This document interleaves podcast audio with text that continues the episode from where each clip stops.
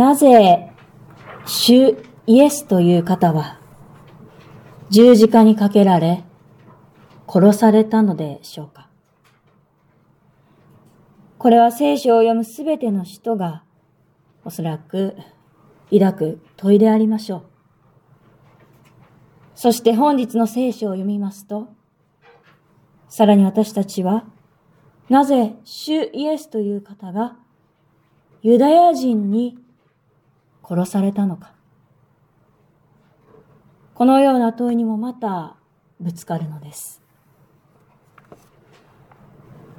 確かに本日の聖書箇所を読みますと、主イエス・キリストはその37節においてユダヤ人たちにこのように言われます。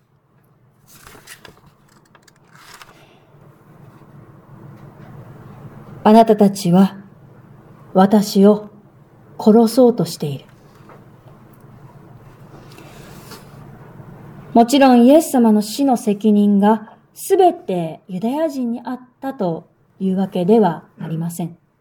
なぜならイエス様の十字架の死というのは、当時のローマの帝国下における犯罪者に対する刑罰の結果であったからです。現代の日本の司法制度で言うならば死刑です。私たちがいつも礼拝の中で告白をします使徒信条にはこのような一節があります。ポンテオ・ピラトのもとに苦しみを受け。このポンテオ・ピラトというのは人の名前ですけれども、当時のユダヤを治めたローマ総督の名前です。このように、イエス様はローマ帝国によって裁かれ、そして十字架で殺された。死刑となった。このようにも言うことはできるでしょう。けれども様々な、様々な要因があったにせよ、本日私たちに与えられた聖書の言葉において、イエス様ははっきりとユダヤ人たちに、あなたたちは私を殺そうとしている。このように語られています。そしてこの先、読み進めてまいりますと、それが事実となっていく。ユダヤ人たちもまたイエス様を十字架にかけた一人であった。そのように言わざるを得ません。どうしてユダヤ人たちはそのようなことをしたのでしょうかそもそもイエス様ご自身もユダヤ人でありました。つまりイエス様と今日の箇所に登場してくるユダヤ人たち。このユダヤ人たちとは同胞であるのです。その上で私たちがこれまで読んできたヨハネによる福音書においてイエス様は繰り返し繰り返し、ご自身こそが主なる神がこの世に使わした神の子であると証しをされます。簡単に申し上げるならば、ユダヤ人がずっと信じてきた神様。その神様とイエス様ご自身が等しい存在であるということです。しかも本日の箇所において、イエス様が語られたその相手は、イエス様を信じたユダヤ人だったと、ここに記されています。けれども、彼らもまた、後々イエス様を裏切っていきます。そのような文脈で、私たちが31節を読みますと、ここでユダヤ人たちに言われている信じるという言葉がどうも誠の信仰ではないということが分かってくると思います。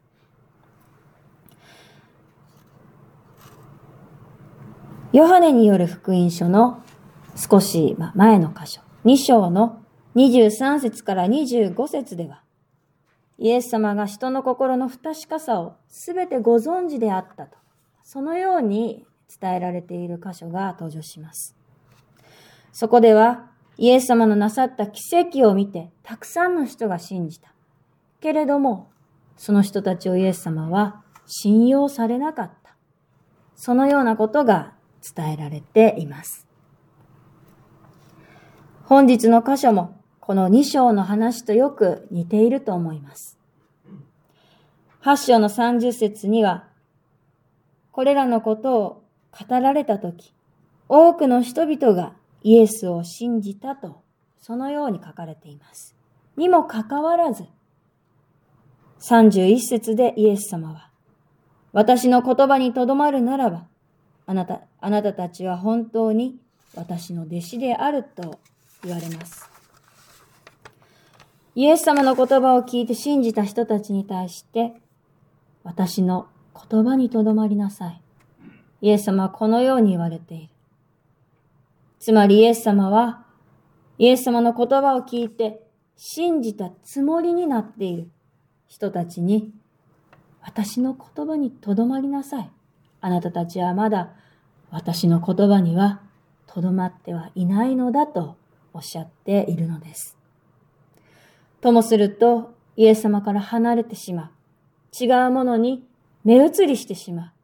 それでは、イエス様の本当の弟子とは言えないのだということです。この信じたつもりになっている。そのようなユダヤ人たちについて、イエス様はもう一つ、本日の箇所の終わりのところで、38節このように言われています。私は父のもとで見たことを話している。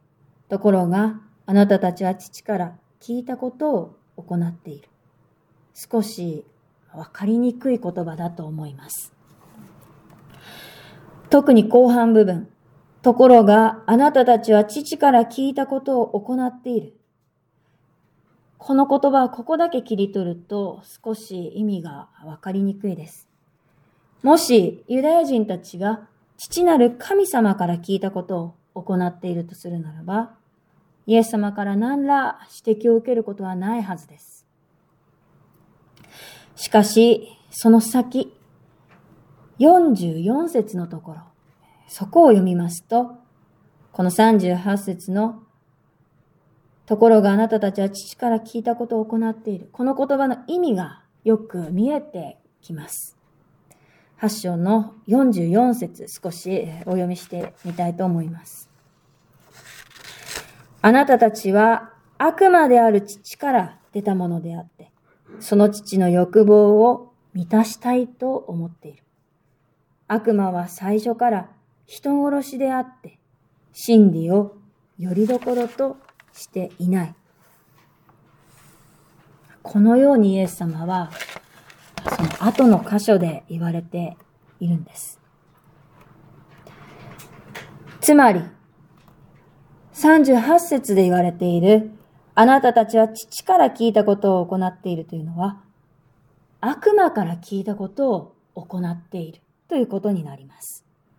あなたたちは悪魔の子だ。悪魔は最初から人殺しであり、その究極の行いがこの私を殺すことなんだ。そのようにイエス様は、ここでユダヤ人たちに言っているわけです。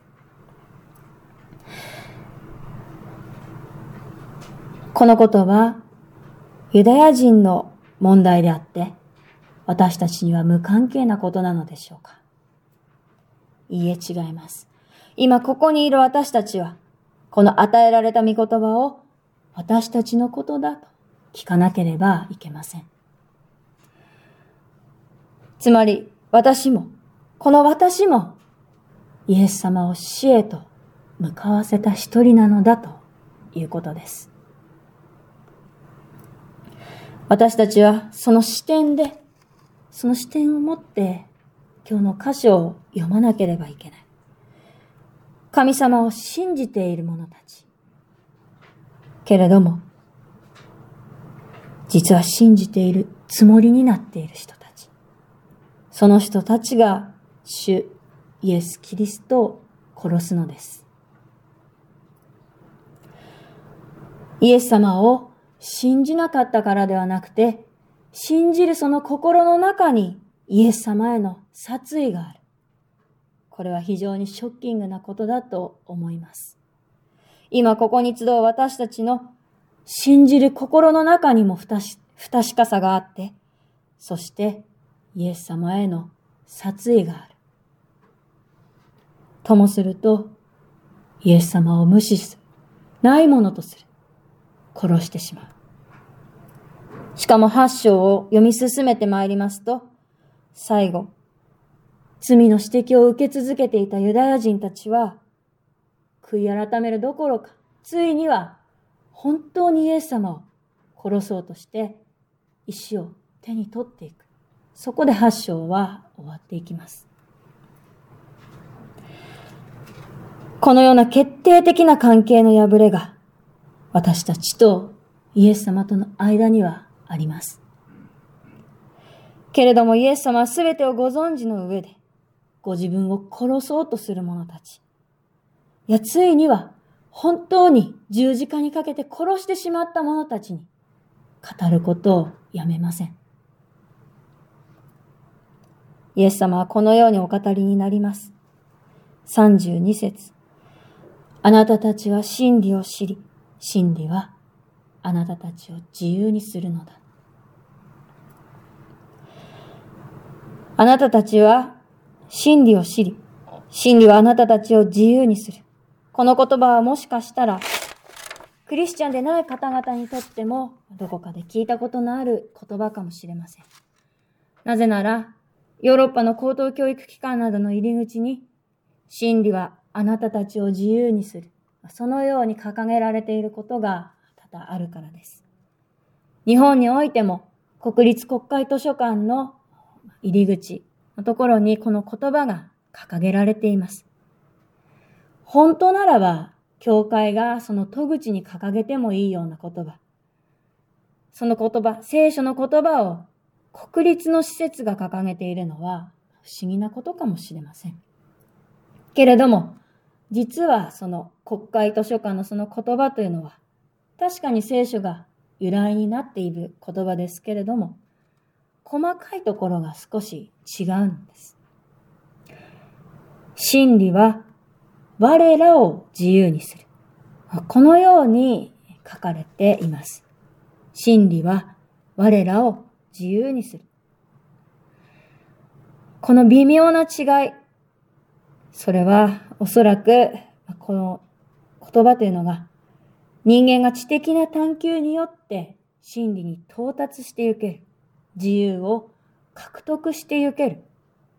またそのような学問的探求を図書館という場所において推奨をしている。そのような言葉だと思います。確かにこれまでの歴史において人類は学びを通して科学やテクノロジーを発展させて、また文化や政治の面においても自由、人権、民主主義、現代では当たり前の価値観を真理を探ることによって獲得してきました。結果それによって私たちは今、豊かで自由な生活を送っているわけです。けれども、本日私たちに与えられている御言葉、聖書の箇所、それが指し示しているのは、そのような意味では決してありません。人間の心理探求による自由な価値観の獲得。そのことをイエス様はおっしゃったわけではないのです。そもそもイエス様が言われている自由も真理も全く違う意味です。イエス様が言われた自由も真理も私たちが努力で勝ち取っていくことはできないこと、できないからです。それはイエス様を通して神様から与えられるものです。私たちの内なるところからではなく、私たちの力によって得られるものでもなく、全く私たちの外側から与えられるものなのです。けれども私たちはどこまでも自分たちの可能性、自分たちの力に期待してしまいます。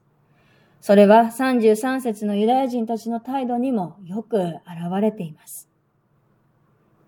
彼らはイエス様に、私たちは、私は、私たちはアブラハムの子孫です。今まで誰かの奴隷になったことはありません。あなたたちは自由になるとどうして言われるのですかと反論しました。シンプルに言うならば、ユダヤ人たちは、私たちはもう自由ですと言っているということです。アブラハムは神様と契約を結んだイスラエルの祖先、信仰の父とも言われた人物です。旧約聖書をよく読みますと、イスラエルの民というのは、エジプトやバビロニア、ペルシャ、ローマ帝国、このような様々な国々から支配を受け続けてきました。どう考えても自由な民ではありませんでした。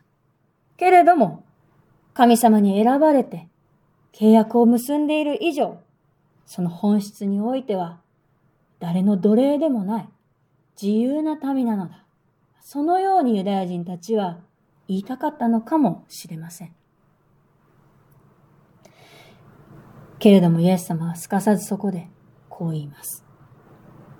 あなたたちは罪の奴隷ではないか。あなたたちは罪の奴隷ではないか。34節にあるはっきり言っておく。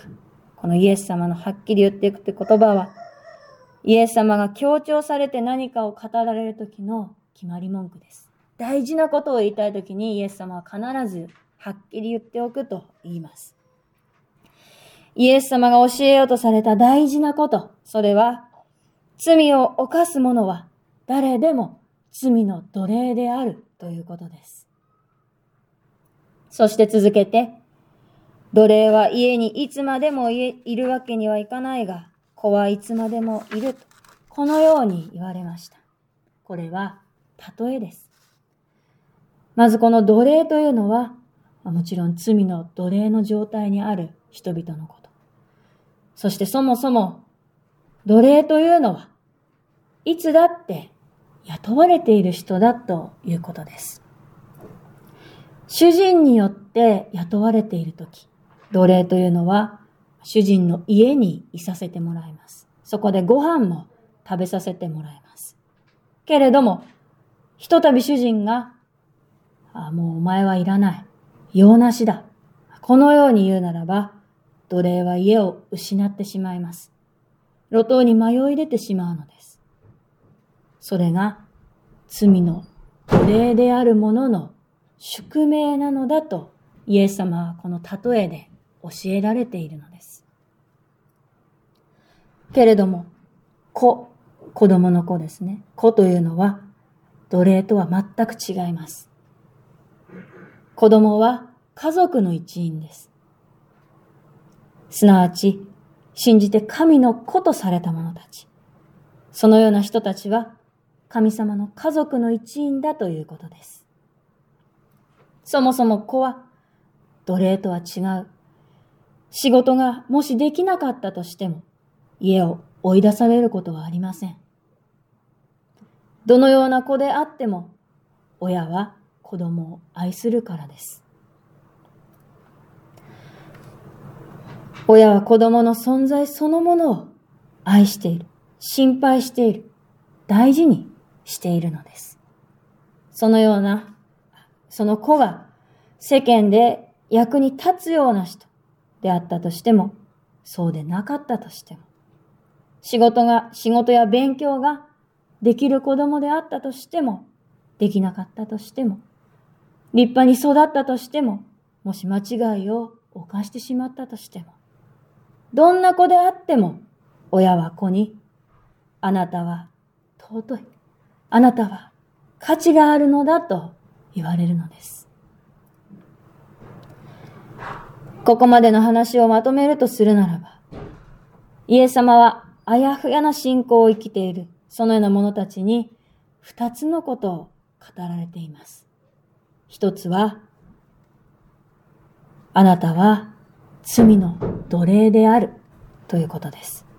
そしてもう一つ、それは罪の奴隷として生きるのではなく、神様の異なりなさい。神様の異なって自由に生きなさいということです。私たちはどうやったら神様の子になれるのでしょうか？何をしたら自由を得られるのでしょうか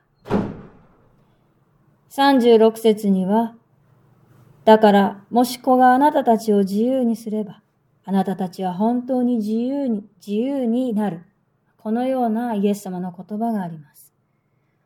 ここにある子というのは、神の子であられる主イエス・キリストのことです。主イエス・キリストこそ、私たちを本当に自由にするお方です。そしてイエス様は私たちに、私の言葉にとどまりなさいとおっしゃいました。イエス様は人となった神の言葉そのものだからです。そしてイエス様は真理そのものなのです。私たちはイエス様にしっかり結ばれて、神様の御言葉をいつもどんな時も口ずさみ、そのように生きているでしょうか。仕事の悩み、家族の問題、日常の大きいことから小さいことまで、嬉しいことも悲しいこともそのすべてを、私たちはまず、御言葉に聞くところから始めているでしょうか？聖書は私たちに、いつも喜んでいなさい。絶えず祈りなさい。どんなことにも感謝しなさいと言います。けれどもその言葉に私たちはどれほど心を従わせて歩めているでしょうか？私たちは罪の奴隷にはなっていないでしょうか？古の預言者エゼキエルは私は彼らに一つの心を与え彼らの中に新しい霊を授けるこの主なる神の約束の言葉を語りました。本日共にお読みした旧約聖書の言葉です。まさにここで予言されている一つの心、新しい霊、それこそが私たちの主イエス・キリストであります。どうしようもない私たち。罪の奴隷としてついにはイエス様を殺してしまうような、そのような私たちのために、イエス様は十字架にかかって、そしてその命を捧げ尽くしてくださいました。この究極の愛の行いによって、私たちは自分の力では到底抜け出せ抜け出せない、その奴隷状態から解放させられ、自分たちの力では到底得られなかった自由を得させられたのです。先日の話になりますが、次年度からこの石山教会を勃会される大坪信明先生を説教者としてこの礼拝に私たちはお招きしました。そこで大坪先生は、コリントの信徒への手紙1、2章6節から16節この御言葉から説教をされました。その説教において、神の極みには限界というものがない。けれどもその神の極みを私たちは極めることができるのだという希望の言葉が語られました。しかしそれは私たちの力では不可能なことです。私たちは精霊の導きを受けて初めて神の恵みだけではなく、すべてのこと、この世の光も闇も、一切合切を極めることが可能になるのだ。そのように先生は語られました。これこそ、信じる私たちに与えられた本当の自由である。私はそのように感じました。あと数ヶ月で石山教会は新しい牧者を迎え、新しいスタートを切っていきます。様々な変化に対して不安があるかもしれません。もしかしたら私たちはこの変化を乗り切る力、体力、気力、そのようなものが心もとないかもしれません。けれども、私たちは精霊を求め続けて参りたいと思います。心を一つにして、聖書に聞いていきたいと思います。祈り続けて参りましょう。そして神様を褒めたたえ、主イエス・キリストのご栄光を表し続けて参りましょう。精霊の働きは、どのような私たちであったとしても、私たちを通して確実に前進していくと思います。共に祈りを合わせたいと願います。